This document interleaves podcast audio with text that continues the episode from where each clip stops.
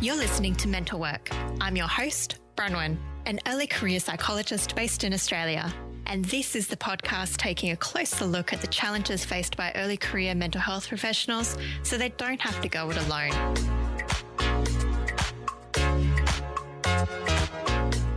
Welcome back to Mental Work. Today, I am sharing the microphone with clinical and forensic psychologist Kirstin Bouse from Perth Psychology Collective.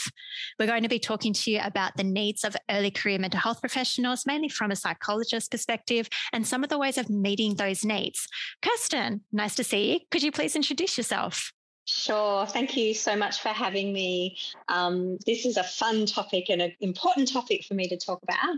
Uh, but yeah, to introduce myself, I am a clinical and forensic psychologist, and I've been doing this rodeo for about 25 years now, so quite some time. And I'm the director of a group practice called Perth Psychology Collective. We've got around 14, 15, nearly 15, about to bring someone new into the practice, psychologists, and that does include five provisionally registered psychologists as well. I've had a group practice for a long time, and I would love to say that I've been extremely strategic and seen all the problems that were about to emerge and been very proactive. But most of the things that I've put into my practice, to be honest, have kind of come from the school of hard knocks. I think there have been some really tough and valuable lessons for me as a practice owner but they've been really important lessons, some of which are relevant for early career psychs as well. Well, I'm sorry you had to go through those hard times, but yes, I hope we can benefit from them.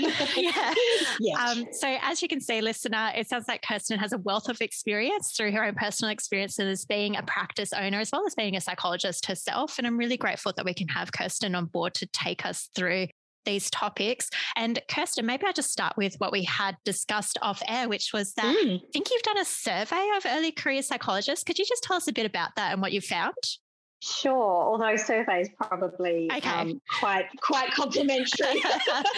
um, I, I, put a call out myself because working with and playing, I guess, some kind of developmental role for early career psychs is something that I find extremely exciting and a huge privilege. And I wanted to understand more about the, the range of where early career psychs are at. So I too put a call out um, and had some amazing conversations with people who I would say were either kind of, oh gosh, first six, within first six months of the provisional registration. So brand spanking new, right through to maybe people who were five years, maybe they've been working with clients therapeutically for five years, uh, and everything in between. And I guess um, I came up with this kind of concept, which I think psychologists would definitely understand, and that's Maslow's hierarchy of early career psychologist needs. I love it. um, and the reason I came up with that is because the the range of feedback I was getting was really very clear to me around, I guess, how many early career psychs weren't supported in their workplace enough, weren't supported in supervision, or one or the other. So one might have been working well, but the other one wasn't. Right through to people who um, had wonderful experiences, and you know they were either right smack bang in those wonderful experiences, or retrospectively were saying yes, it was it was fantastic. And, and so that was just really informative for me. And the, and the reason I mean I put the call out in the first place was because of a program I am developing where I uh, really want to be working with early career psychs. And I really just wanted to kind of get some feedback before I launched into um, developing that program further. So, Kirstin, with the survey, it really sounds like support was one of the key needs that arose from, I guess, speaking to early career psychologists. And when they don't have that, it really affects them personally and professionally. Um, could you tell us more about what they said about that or kind of what you gathered? For sure. Um, I, I, mean, I think the first thing, um, and they're, they're both really practical kind of sides of things. So there's the workplace and there's the supervision. And my the feedback that I received was that there was a real sense from those who would describe the support as very poor. Uh, and that was about being really thrown in the deep end without guidance, massive caseloads straight away. And I think a really critical factor also seemed to be whether there was on site supervision or not. Now, from my perspective, on site supervision is essential. That doesn't necessarily have to be the AHPRA primary supervisor, although that's that's my preference because then as a primary supervisor, I also understand the workplace yes. as well. Um, but nonetheless, you know, a lot of people were saying, yeah, we were just kind of thrown to the wolves essentially. And so they're drowning under large clients, they're drowning under presenting issues. Um, there's no one holding them. And, you know, at the beginning of any massive learning curve, you need kind of to be held, you need to be supported, you need a reflective space, you need direct guidance and instruction at times. How do I do X, Y, and Z? Uh, and a lot of the people that were quite damaged uh, and, and feeling really impacted in the long term were describing those kinds of experiences. And what ended up happening is they felt as though they never kind of got clarity around how to work with different people, different presenting issues, different models. It was all just a bit of a chaos in their head. Um, and they were needing you know, now that AHPRA boxes are ticked and generally registered and all the rest, and because that's such a demanding pathway. But once that was done, it freed up time and headspace to then go back and work through the chaos.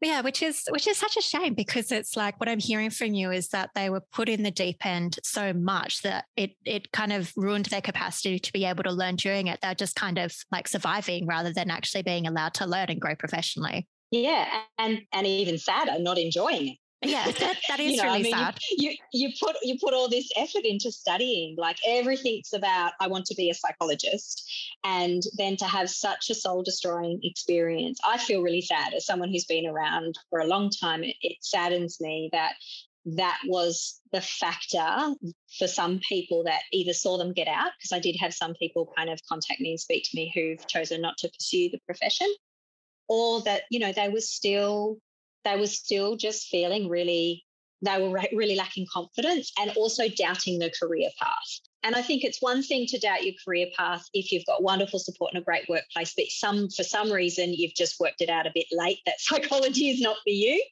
It's another if that's come about because you've had a really crappy experience. I think it's endemic. Like with this podcast, one of the most popular episodes actually is my episode titled Thinking About Quitting. And I had people contact me about that and about that, and myself included, I've experienced those kinds of days where I'm looking up like personal training courses, or maybe I could do massage therapy. And I'm just like, what am I doing here in this profession?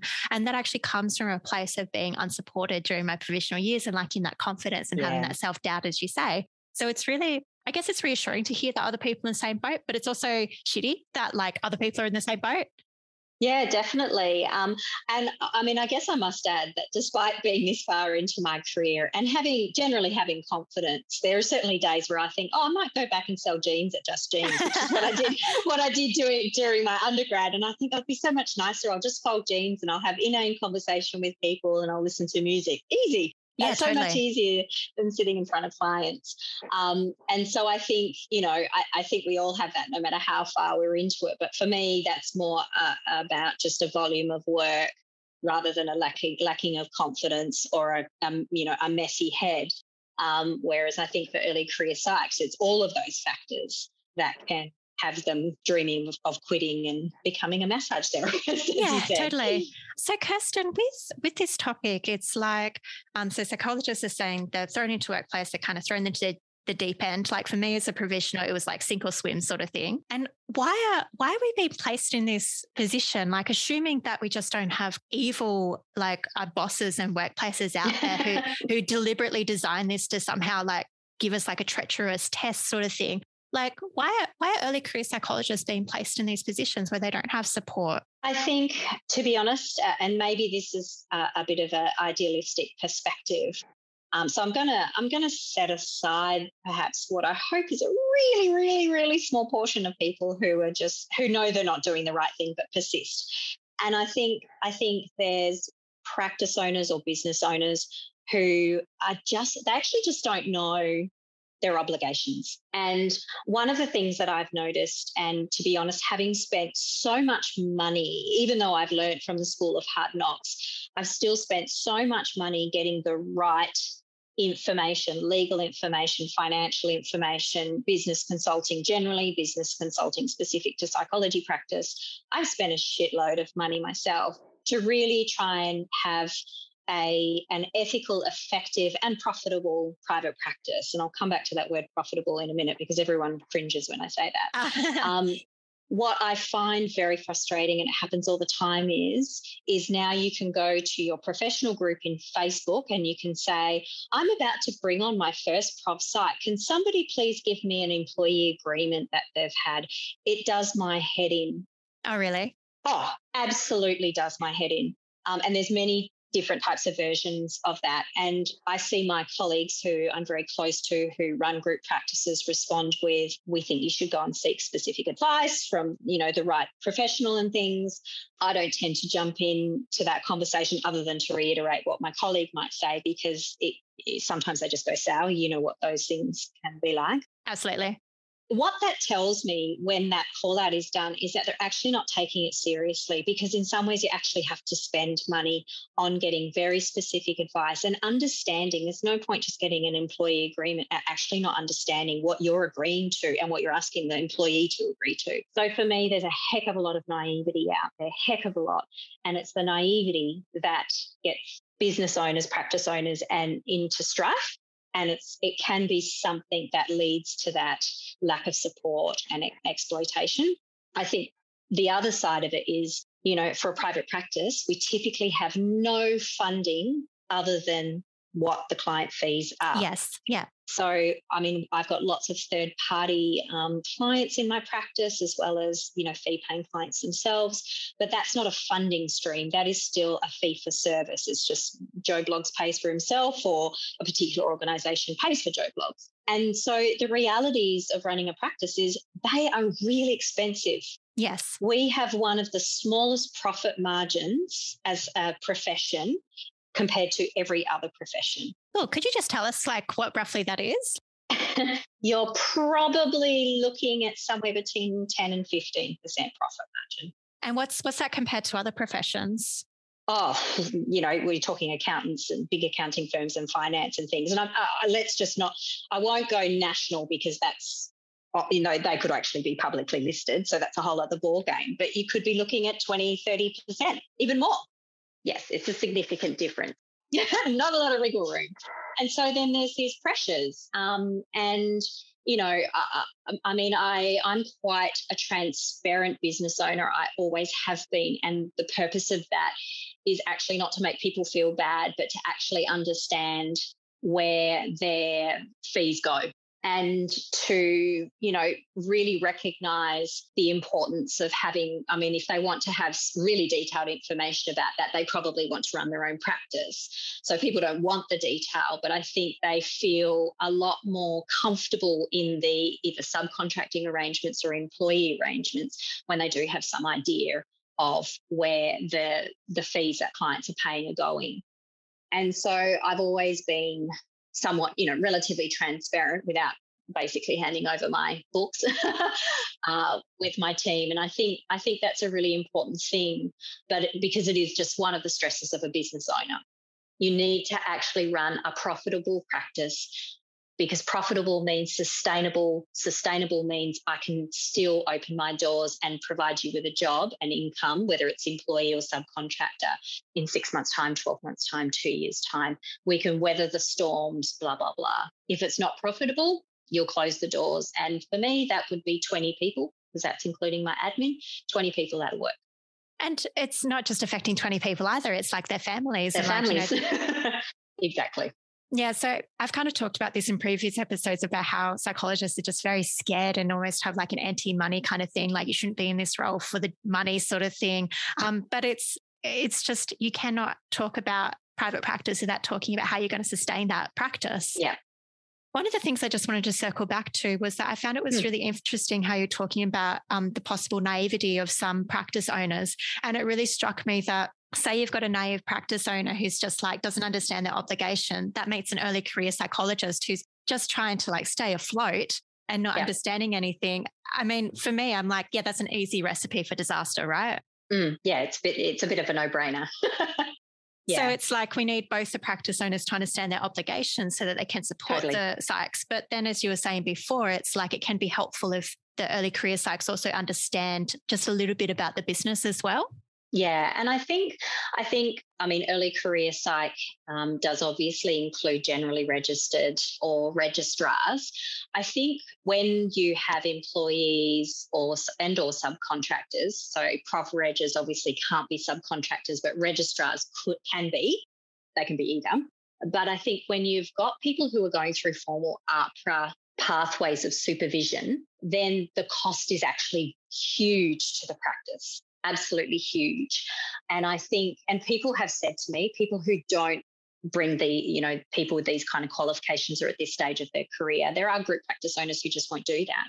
And it is because it's not until they've actually finished their pathway and maybe six months beyond that they become profitable and so people will say, well, why would you do it? And for me, it's kind of like, well, why do you become a psych? Because you're not going to make buckets and buckets of money.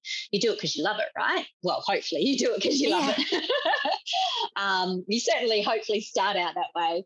Um, and for me, I, I'm at a stage of my career. I've loved client work. I've actually only just ceased all my client work Oh, wow. And that is to focus my energies. I feel like I'm actually preempting Erikson's stage of development that, should, that I should be happening in my 60s, and I'm only about 48. But the generativity. Stage of, yes, exactly. Yeah. That stage of development where you kind of want to pass on your wisdom and things. The, the generation of early career psychs are the psychs that are going to shake up the profession, which I think needs to happen. I really, really, really hope that they are the generation that also heals our profession because we are so fractured. Mm. And they're the ones that, you know, are also then obviously going to work with clients. And, you know, one psych has a significant impact over the course of their career on I can't even count how many clients, you know, it's massive. Um, and so for me, I'm just at that stage where that is way more exciting to me to try and have a role in supporting, shaping, developing early career psychs so they can go do these cool things and experience our profession in a really positive way than for me to be doing client work. And and I might not have said that. I wouldn't have said that five years ago, but you know, we all evolve. So I think it's what's needed because I feel like the people you were talking to, the early career psychs, I can definitely relate. And my assumption on this podcast is if that I have a feeling about something, somebody else who's listening does, and probably a few people do. So I think it's really what needed. We actually need somebody in our court being like, yeah, we mm. need to support and nurture you because I think the early years are really, really hard. We are trying to deal with all sorts of presentations, work out our place in this profession, in our career, yeah. and as well dealing with this fractured profession, as you say. It's really tough. So I'm glad that there are people like you out there, Kirstin.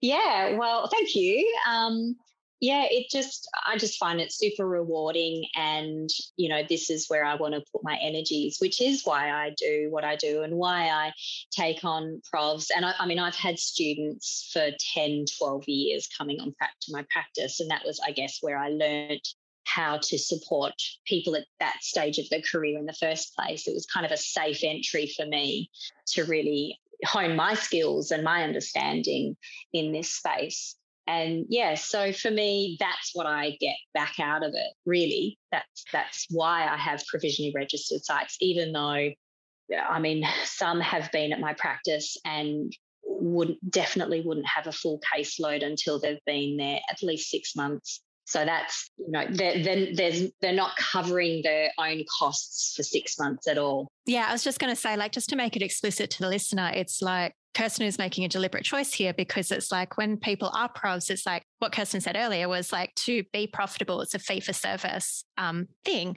And so you need to be bringing in that income to like cover the costs of supervision and supporting you and resources and like super and, and like insurance and stuff like that. There is a cost to having a provisional psych on board, but you're choosing to wear that cost, I guess yeah choosing to wear that cost. And i mean in some ways it's it's a temporary you know it's a temporary cost whereas admin admin are absolutely critical. They are they are the cogs and the foundation of a practice. They never you know they never generate their own income.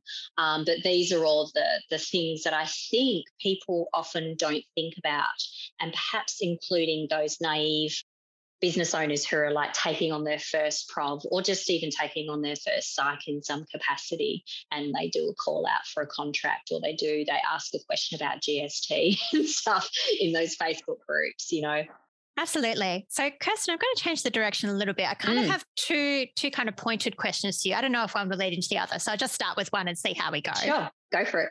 I have one question. So early career psych, sometimes they're really angry at the practice, so they feel like it's really unfair. Maybe the the split that they're getting if they're a contractor or if they're an employee, they kind of feel like they're working too hard for not enough support. So like, how do I know if if that was me? How do I know if my anger at the practice is justified or if I'm just kind of being like a? I love it. just be yourself. Um, yeah, I, it wouldn't be the word I use, but perhaps. yeah, I was trying to. i I was trying to think of like it. a P, P, PC word. Yeah. yeah, something that's not going to set this on fire. Yeah, I understand. Um, look, I think I think a couple of things is in an ideal world they're able to sit down with with whoever the practice owner is and have a conversation, kind of understand, um, you know, everything that's being provided. And a, a, great example is that we've had quite significant um, shifts, for example, in our admin team who've had some really significant events in their own life. So our admin team has been at times next to nothing. Um, and that really demonstrates just how critical they are and what an important expense they are for our practice and how much they actually take off a clinician's plate.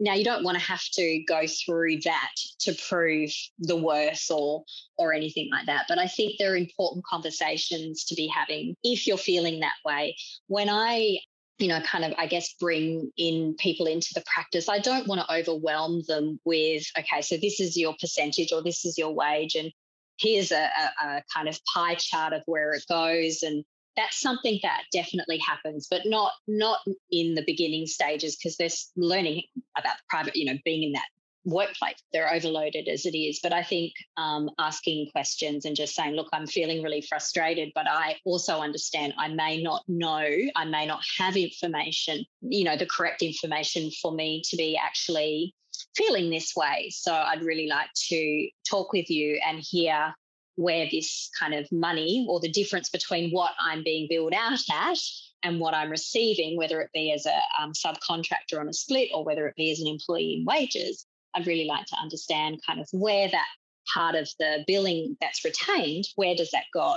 Now, some practice owners won't be open to that conversation. Um, and it is a confronting conversation because I guess we go straight into, oh God, you know, they're feeling they're feeling undervalued, but I, you know, this business costs what it costs. And, you know, so for me, I, would welcome that conversation, but it would be a difficult conversation because it almost, I guess, starts to feel like you're ch- being challenged as to whether you run a good business, which a lot of us want to think we run it more. You know, we try and run a good business, so we feel as though we're being accused of something okay. bad.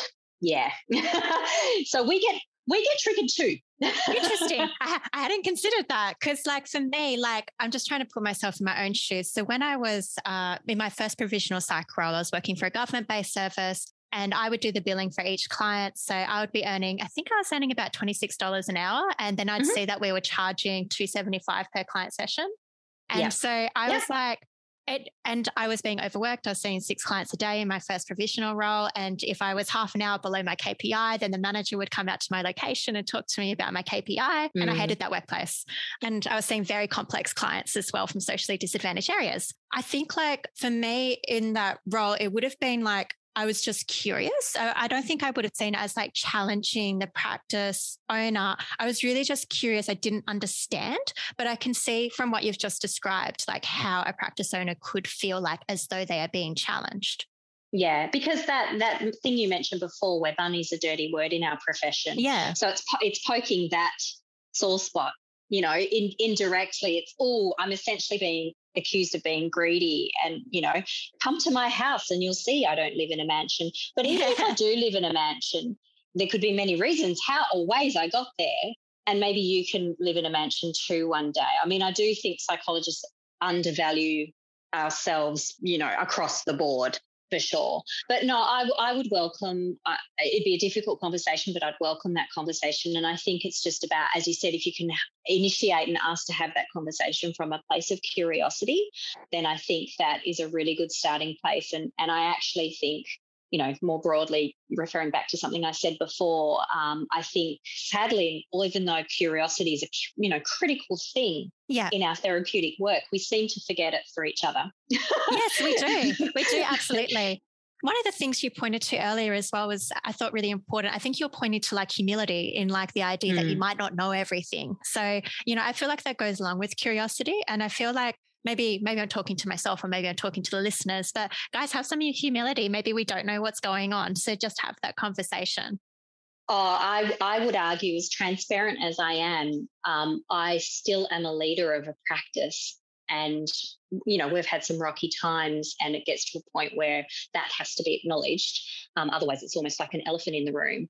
My people would absolutely not know the depth of the the times that have been really stressful and why and the gazillion solutions I'm trying to come up with um, and things. So I think I think just really trying to understand that as a practice owner that they're, they're carrying a lot. Like I've got four children, teenagers to young adults. And while none of my staff behave like children, let me be really clear, they don't, they're amazing people. But essentially, with 16 staff and four kids, I absolutely feel responsible for 20 people in quite a critical way that probably says a bit about my schemas and stuff, um, which are all, you know, we all have them.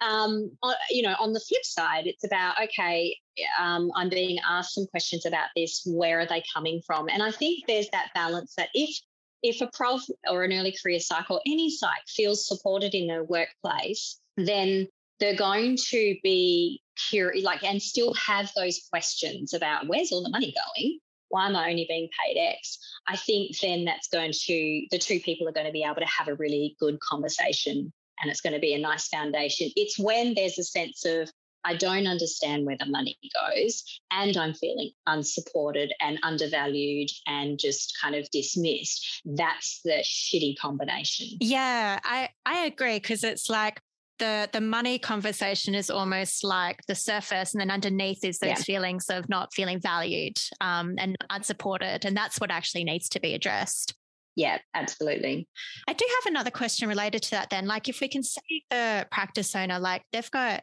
well, you know, I don't think you're wrong. Like schema or not, it's like it's actually true that you're responsible yeah. for a lot of people. And so, like, if we can understand where the practice owner is sitting, I wonder if we can just flip it back to the early career psych and mm, there are mm. stories of like exploitation yeah. in in our in our workforce and so i guess i just want to put it to you as like an experienced psychologist who who really is trying to help early career psychs like how do we know if we're actually being exploited well i i mean it drives me batty when I hear it and see it. And um, I do hear it and see it, sadly, because then it, it tarnishes everyone else who's trying to do the right thing. And I know how damaging damaging it is to to the early career psych. So I think one of the first things is to educate themselves as much as they can uh, more broadly. So, what are the fair work responsibilities that an employer has? Um, what are the AHPRA limitations? Because, I mean, I've heard of profs being contractors. I know that happens. And I've very gently shared that you know that's not okay what's happening for them and helped guide them through i guess ways of approaching it and seeing whether there's any kind of remedy to the to the situation. So i think fair work and AHPRA is i need to know what a i am allowed to do and not allowed to do as a provisionally registered psych as an example. I also need to know what i am entitled to as an employee. If you're not provisionally registered, then I think you're looking at okay, what are the what are the reasonable conditions and elements of a subcontract arrangement? People will often say, I get 70% of the split. And to me, that's irrelevant compared to someone who might charge 50% if the fee for the 70% is a bulk bill rate um, versus, you know, what might be a reasonable rate. So I think, you know, there's a lot of just flippant conversation around this is my split, that's my split. And there's actually no digging around, well, what are the bill out fees? What are the range of bill out fees? How can you progress your, does your split progress? Because that can be really difficult as a practice owner to progress splits. excuse me, people's increase in income often comes from client increase in fees more so than a chain um, split.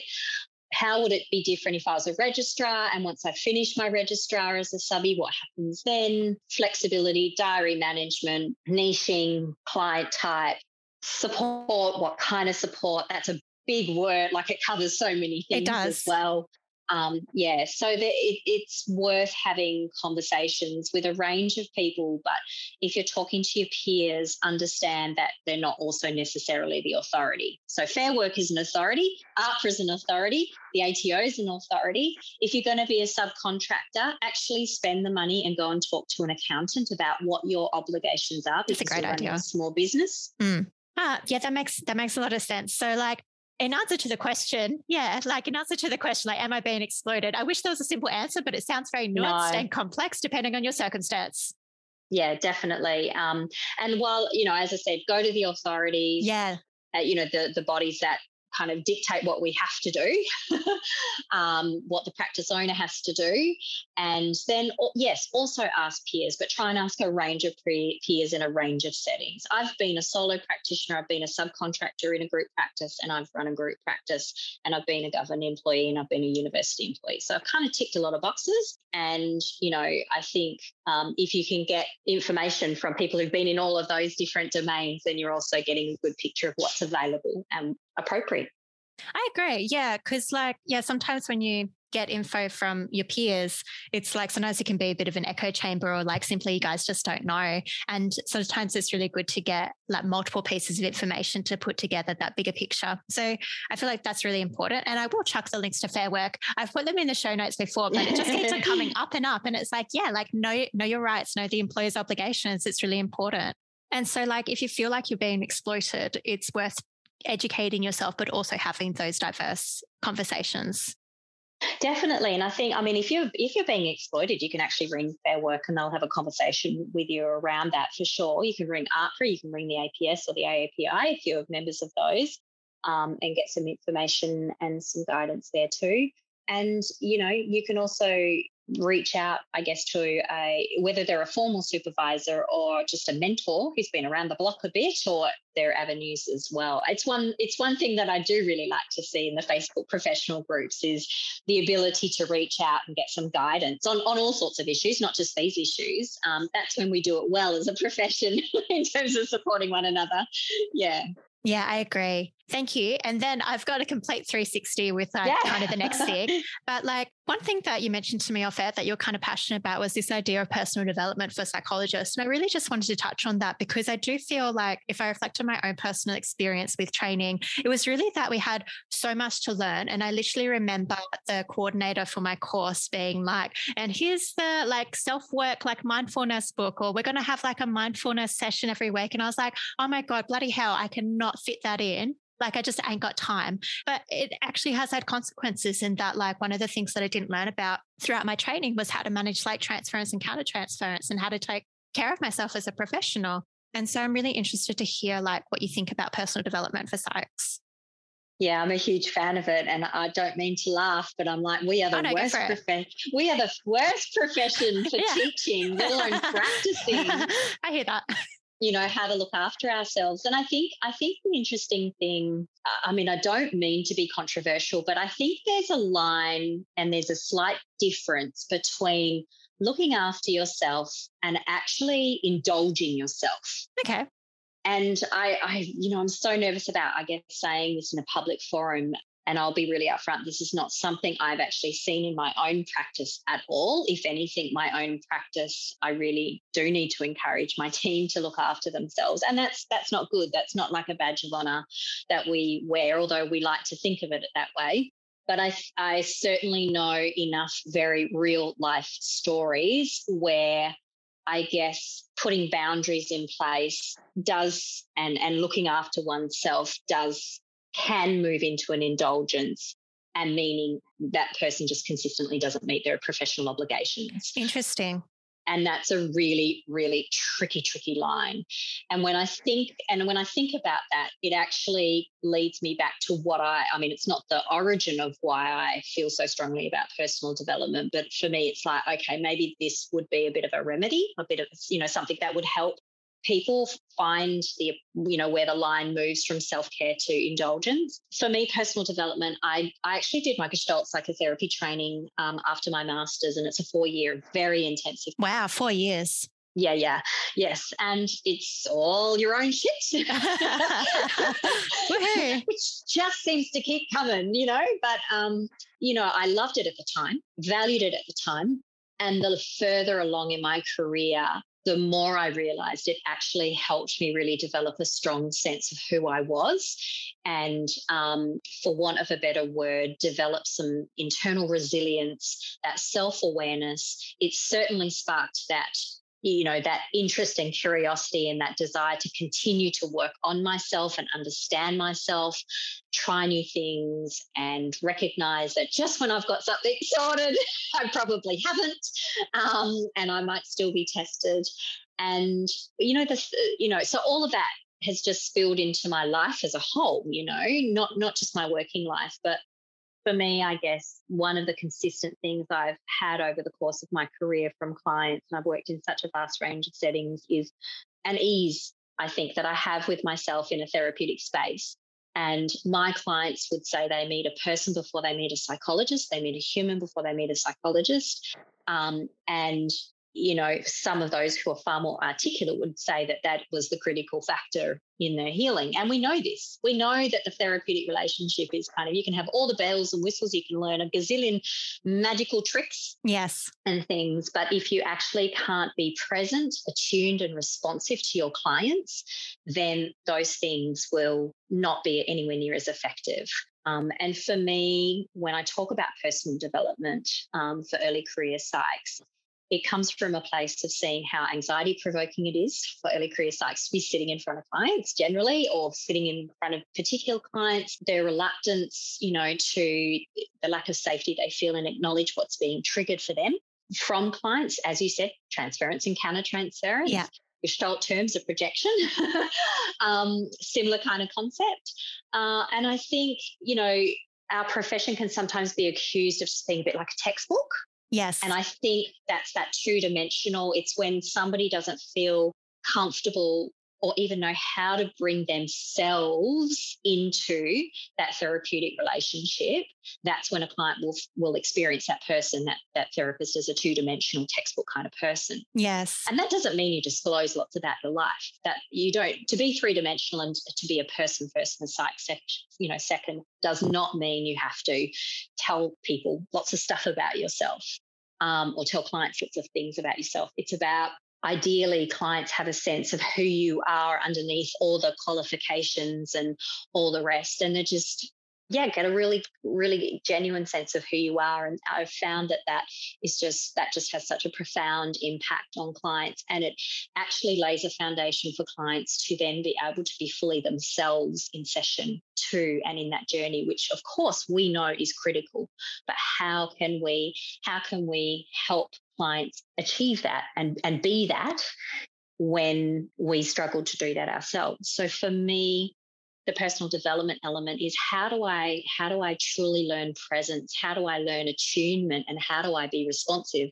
Well, all of that actually starts with knowing oneself and knowing how to be present with yourself, knowing how to be attuned, responsive, understanding where you and I begin and end, you know, and the relationship and what goes on between us. There's this in between stuff process. Um, and um, so for me, that's the really juicy stuff. Like that's that's the stuff I love when I work with early career psych. Well, it's really clear. Like you sound very passionate about it. And like I felt like it was very powerful what you just said with us. And it also feels very reassuring. So I'm actually starting out with my schema therapy accreditation. And part of cool. a, a, big oh, part wow. of that Good is, is self-examination. Yeah, thank you. Yeah. Um, and it, it like maybe it might, if it reassures me, I'm like, maybe it'll reassure the listeners. So it makes me feel like I'm on the right path.